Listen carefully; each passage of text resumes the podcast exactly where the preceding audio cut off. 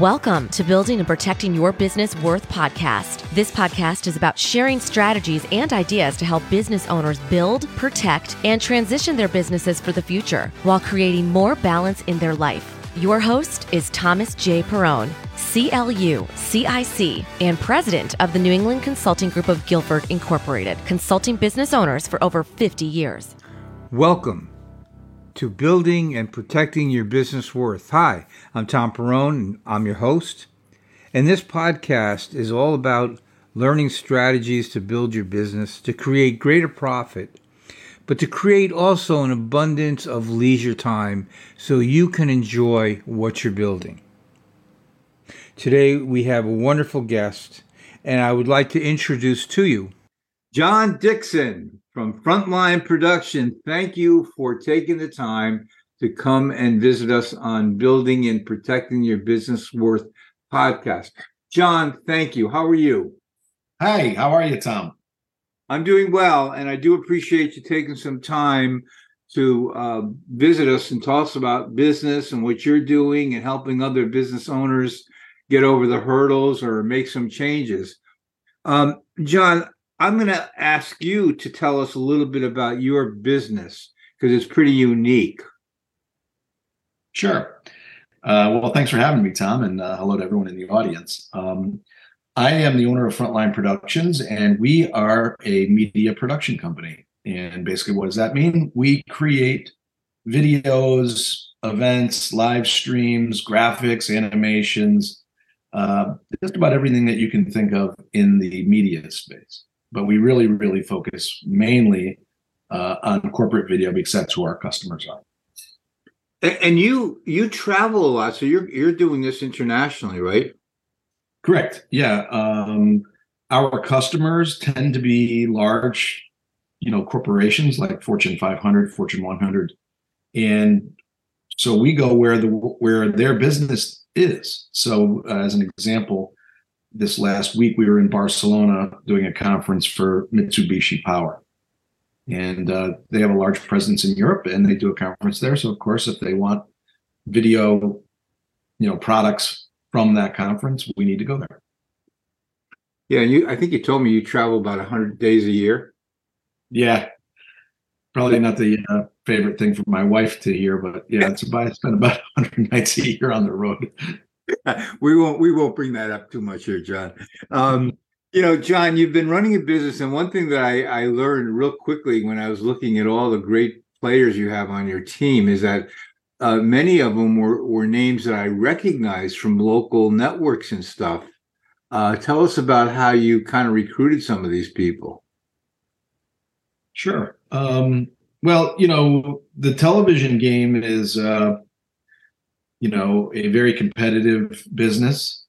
And what ends up happening is you know folks that work in tv who are on air personalities or whatever or even if they're you know part of the uh, technical side you know you spend eight ten years at a tv station well they want fresh faces. And now you've got a family here and you and you've sown roots here so you maybe aren't so eager to go to a different market and continue to be a face on tv so another great opportunity is to move into the corporate world where you know you can uh, finish out your career. It's it's actually a very lucrative career because you're working with big companies and television tends to not pay that well. So we've got former channel 30 channel 3 and channel 8 um, news anchors. They work real well because they uh, you know not only can be part of the story as they did in their reporting days, but they also have the ability to write the stories, edit the stories. They know how, they know all the process, so they really are valuable for our business. Yeah, you have a great lineup, uh, very talented people, very uh, recognizable names, and uh, you know, I you got a good team there. But what, as a business owner, John, what do you think are the keys that you personally have to do to support the business success? Well, you know, there's a lot of things, Tom, but the most important thing is customer. You do not have a business without a customer. So if you start at the customer and you kind of build backwards from there, it, it really takes care of a lot of things. And I'll, I'll give you an example. Um, in my business, of course, we have lots of different equipment. And the people who work for me are always asking me to buy this equipment, buy that equipment, or whatever. And my first question always is, how does this help the customer?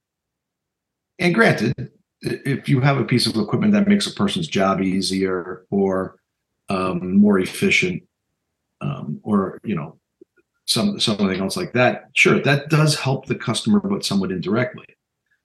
My point always is we need to constantly be focusing on the customer and what makes you know benefits for the customer. So if you can tell me that there's a direct benefit for the customer, I think it's investable. If it's a benefit for us, maybe still investable, but a lower down on the uh, on the priority list. When I first started my business, I got some great advice from a, a fellow entrepreneur who happened to be a family friend and really resonates with me over the years, and I find myself agreeing to it a lot. And he said, if it's something that cause, costs your time, it's probably worth doing. If it's something that is going to cost you money, probably shouldn't do it. And it's a real good lesson to learn. It really comes down to about the frugality that small business owners should have, a very conservative management style. And, you know, cash flow is so important for small businesses. The point really is a, you know, maybe in a basic way is to conserve your cash, be conservative in everything you do as far as managing it, and then, you know, focus on the customer. Those are kind of the, the keys to success. Yeah, and I agree with you because the both the two things that you mentioned, cash flow and customer, are the basis for the eight or nine value drivers that create business value. Um, I think I know the answer to this next question, but I'm going to ask it anyways. What's the most important skill that you must have as a business owner? Well, for me, um, it's the and I don't know if it's a skill, but it's the um, it's the passion to be a lifelong learner. I, I really feel like, especially in my business, learning about and continuing to learn about not only um, all of the technical aspects that go into my business, but all of the things that our customers are doing. That to me is is a is a key.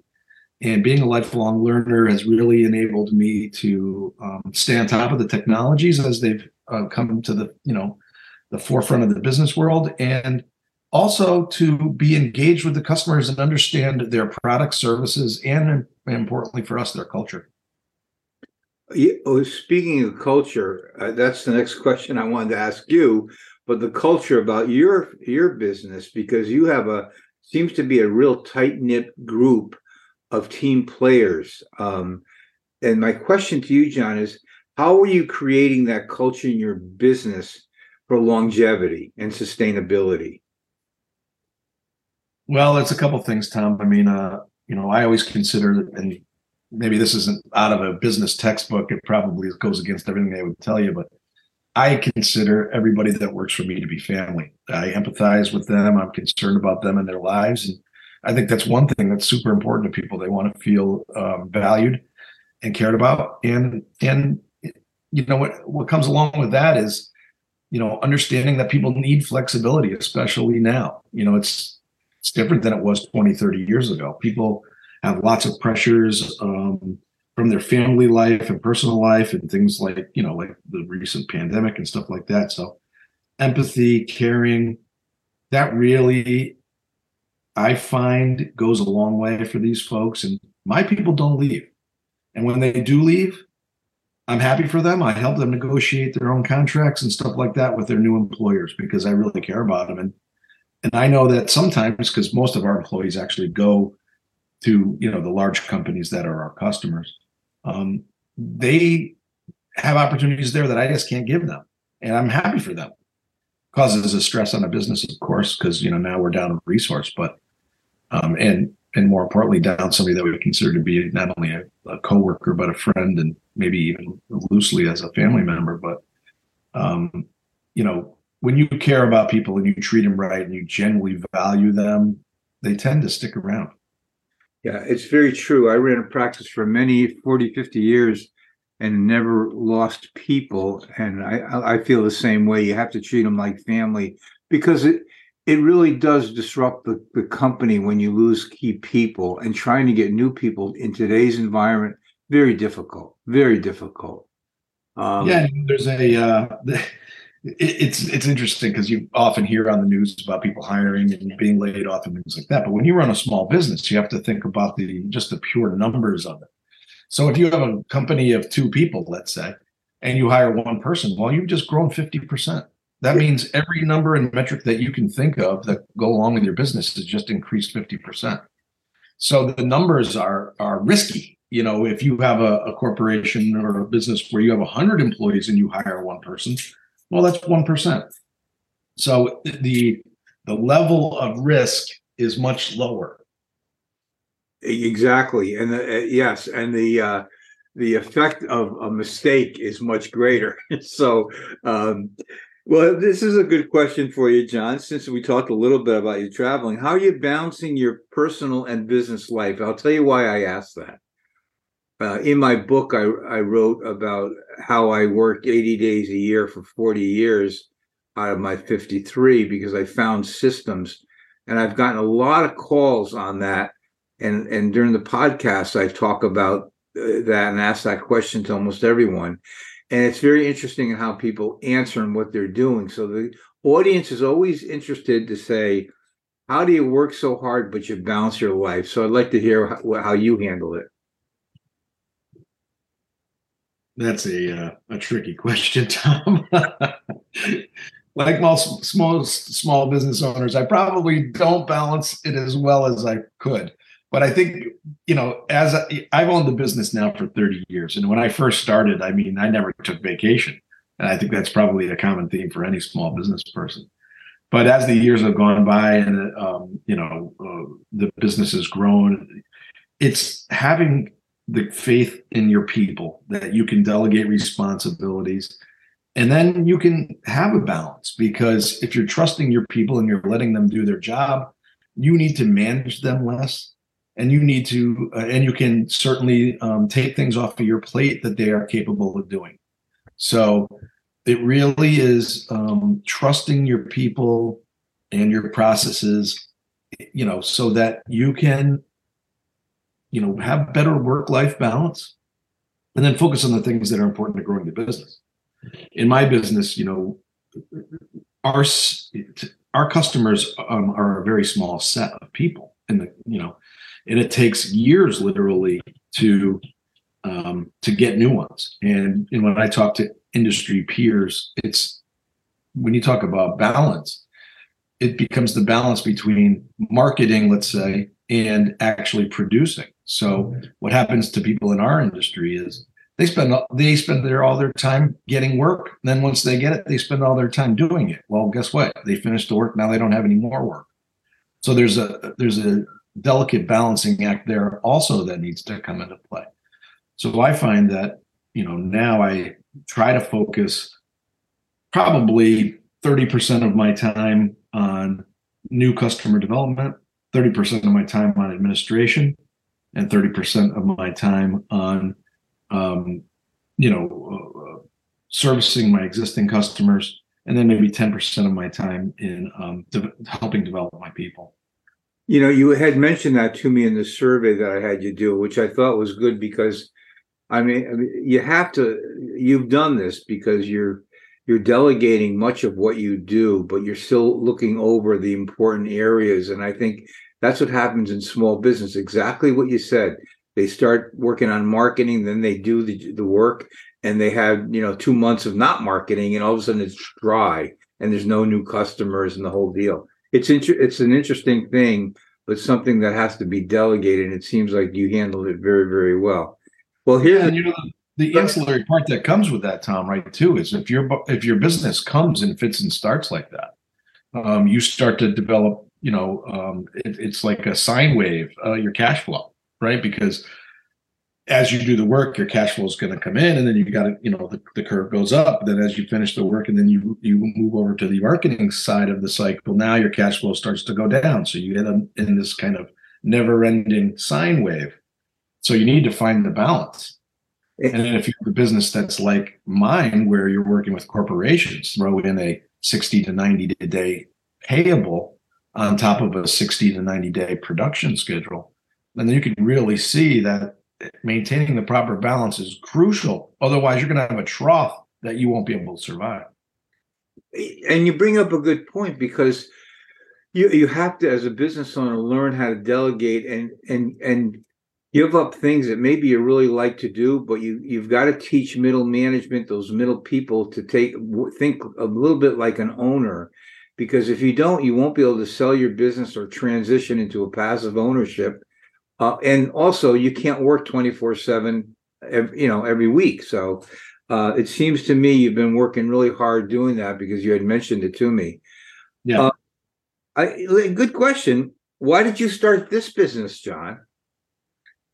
Well, it's a great question, Tom. And um, you know, you uh, you told me that people really kind of dive into this one. I have a, an interesting story. It, it, gets back to the lifelong learner thing. When I was young, um, one of my neighbors' parents asked us. We were kids, I think, ten years old or something. Hey, uh, there's a computer programming class that they're offering in adult education. You guys want to take it? Well, of course, we were kids. We didn't think we could do it, but she said, "Oh, I'm sure you could." And we ended up taking it, and I was, you know, probably one of the original computer generation kids back in the 70s and learned how to program computers. Well, as you fast forward, um, it had always been a, ha- a hobby of mine, and I and I enjoyed programming and doing making games and things like that on my own. I uh, after college, I I lived on Martha's Vineyard, and I was um, a warehouse manager for Coca Cola, and I happened to meet a person who said they were in uh, the business of of multimedia, which was you know using computers to make media programs, and said, "Hey, if you're ever in Connecticut, look me up." Um, well, I, you know, my uh, plant was shut down on Martha's Vineyard, so I was moving back to Connecticut. and I had this gentleman's um, card in, amongst my things, and I called him up, and he said, "Hey." really weird that you're calling me, but uh, we're doing a program for the NBA and IBM with the Dream Team, and our lead programmer just quit. Would, would you be interested? And uh, I rolled the dice and said, "Sure, I'll take a look." Uh, didn't know that I could do programming for IBM. That was kind of an intimidating thing, but I I said, "You know what? I'll give it a shot." And uh, I was uh, happy to find out that you know uh, it was written in a programming language I didn't know, but they had the books, and so I, I dove into it. And as a lifelong learner, I you know I wanted to learn it, and I was able to do it. And the result was I had my first customer, and that customer uh, was a, a, a, valued customer for mine for probably five ten years.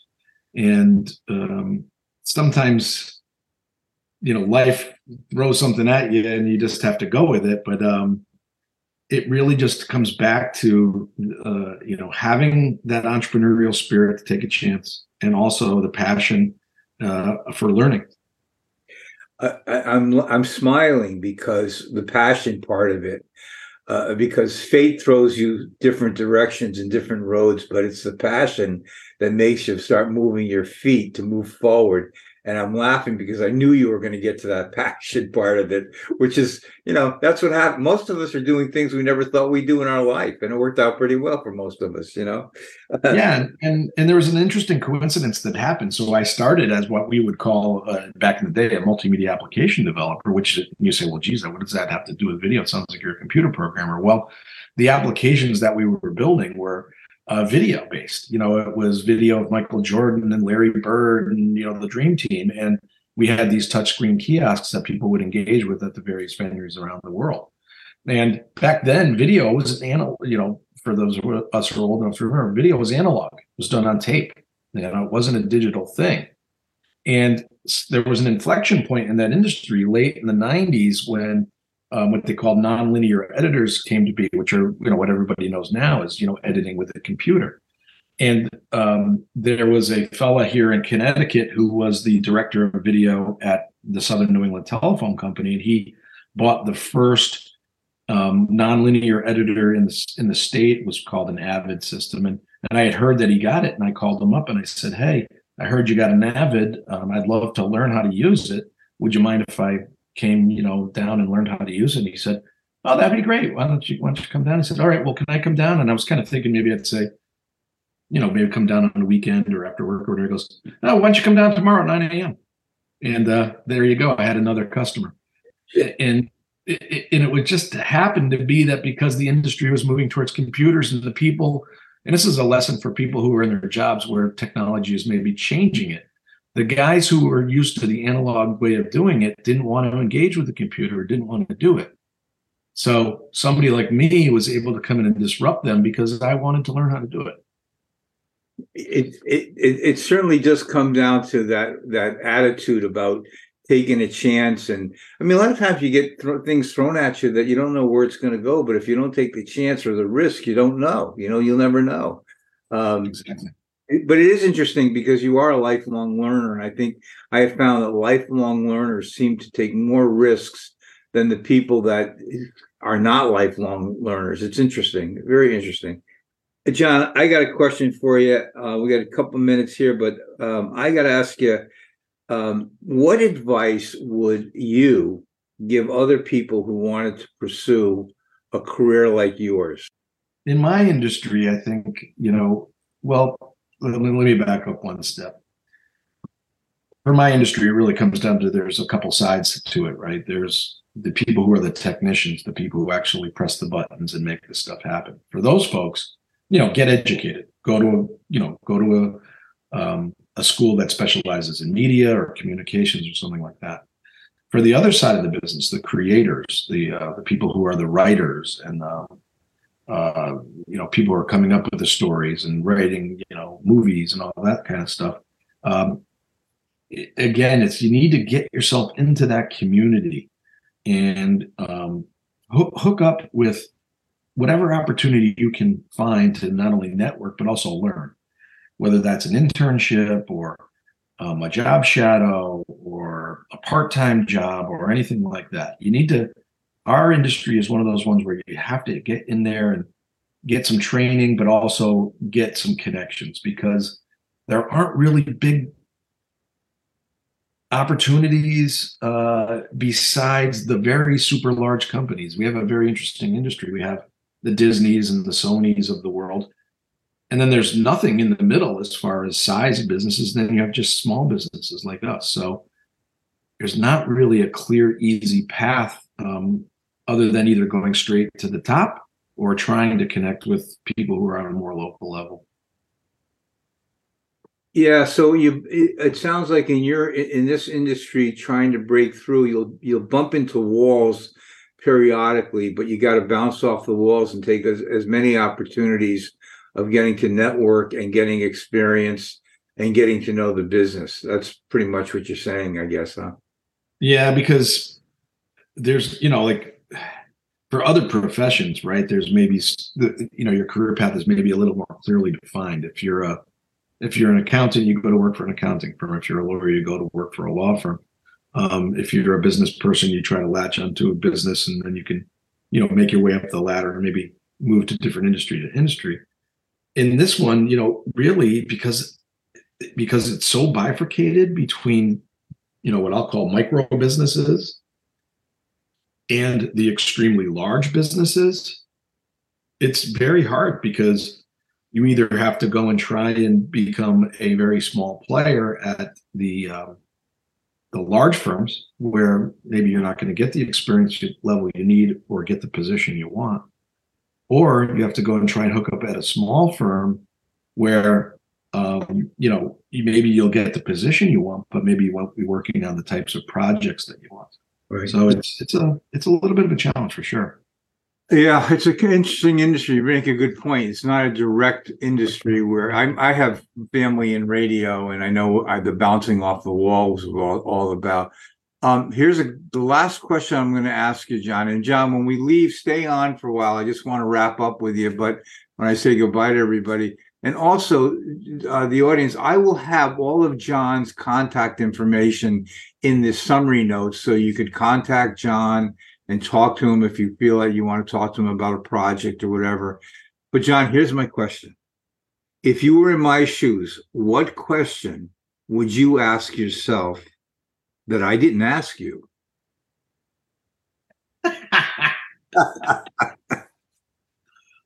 that's funny, Tom. Well, you know, a big part of my job um, when I am working directly with customers is interviewing people.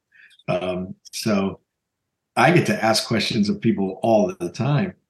Um, I think, uh, you know, I always kind of like to ask people when I end an interview about what their what, what's their vision of what the future will be for either their business or or whatever we have to be talking about. So if I was you, I'd probably say, "Hey, John, what where do you see the business in the next five years, or where do you see your profession or your personal career in the next five years?" That's that's probably what I would ask you, Tom. And what what would your answer be? Um, I'm in that phase where uh, I'm starting to transition. Um, I've owned the company for 30 years now. So I'm in the, and I think you had kind of alluded to it earlier. I'm in a, I'm in a situation where I'm preparing my business um, to, you know, to go to the next phase, which would be, um, you know, where I take less of a role and other people take a larger role, and maybe uh, I take less of an ownership stake, and maybe others take more of an ownership stake. Right now, I'm a I'm a little bit of a rare thing in this in this world. I'm a 100% owner. Yeah. Um, of the business, um, which is great on one hand, but it also presents challenges on the other. And uh, I think I've been lucky and fortunate. I've had great customers over the years, so I'm not forced to do anything as a specific exit strategy. So, uh, and I don't need to hit a home run with selling my business or anything like that. I can be real selective and in what I do. Um, but that's kind of uh, where I'm at. So I think you know, if you ask me where I'm going to be in five years, I, in five years I'll probably be getting close to uh, that trend, you know, that transition spot where I will be um, moving into the next phase of my life, and uh, hopefully, you know, we'll have prepared well enough that my folks are all taken care of and feel really good about the plan. Well, it's a it's an entrepreneurial good story, and uh, uh, we'll have a discussion about it at some point. But uh, that's exactly why I do this. So people that are running their business get to hear what other people are thinking and doing, especially sole owners. But we're running out of time, John. I'm going to say goodbye. Please stay on. Uh, I want to thank the audience for coming in. And again, I'll have all John's information available for you to contact him. And John, I want to thank you for taking your time today. I know you're very busy, uh, but thank you again. Thank you, Tom. It was fun. All right, John. See you soon. Take care. Well, I want to thank everybody for tuning in and listening. It was a good show today. And uh, if you would help us out by subscribing, click a like, uh, if you have any ideas or thoughts that you would like to share with us, please email me at tperrone, that's P E R R O N E, at N E C G G I N C dot com. And if you are a business owner or you know business owners that would like to participate on our show, certainly let me know. We certainly welcome everyone who is a business owner to help people out there that are running businesses with great ideas and strategies to make them successful. So, again, thanks for tuning in. I certainly appreciate it. Thank you for tuning in. Whenever you're ready to grow and protect your business while creating more balance in your life, here are three steps you can take. One, subscribe to this podcast. To request a free copy of Tom's newly published book, Unlocking Your Business DNA, email Tom at tperrone at And on the subject line, type DNA. Include your mailing address. And thirdly, take the one minute scorecard and report to see how efficient you are in your business planning. Email tperrone at necgginc.com and request scorecard. For additional information, click the show notes.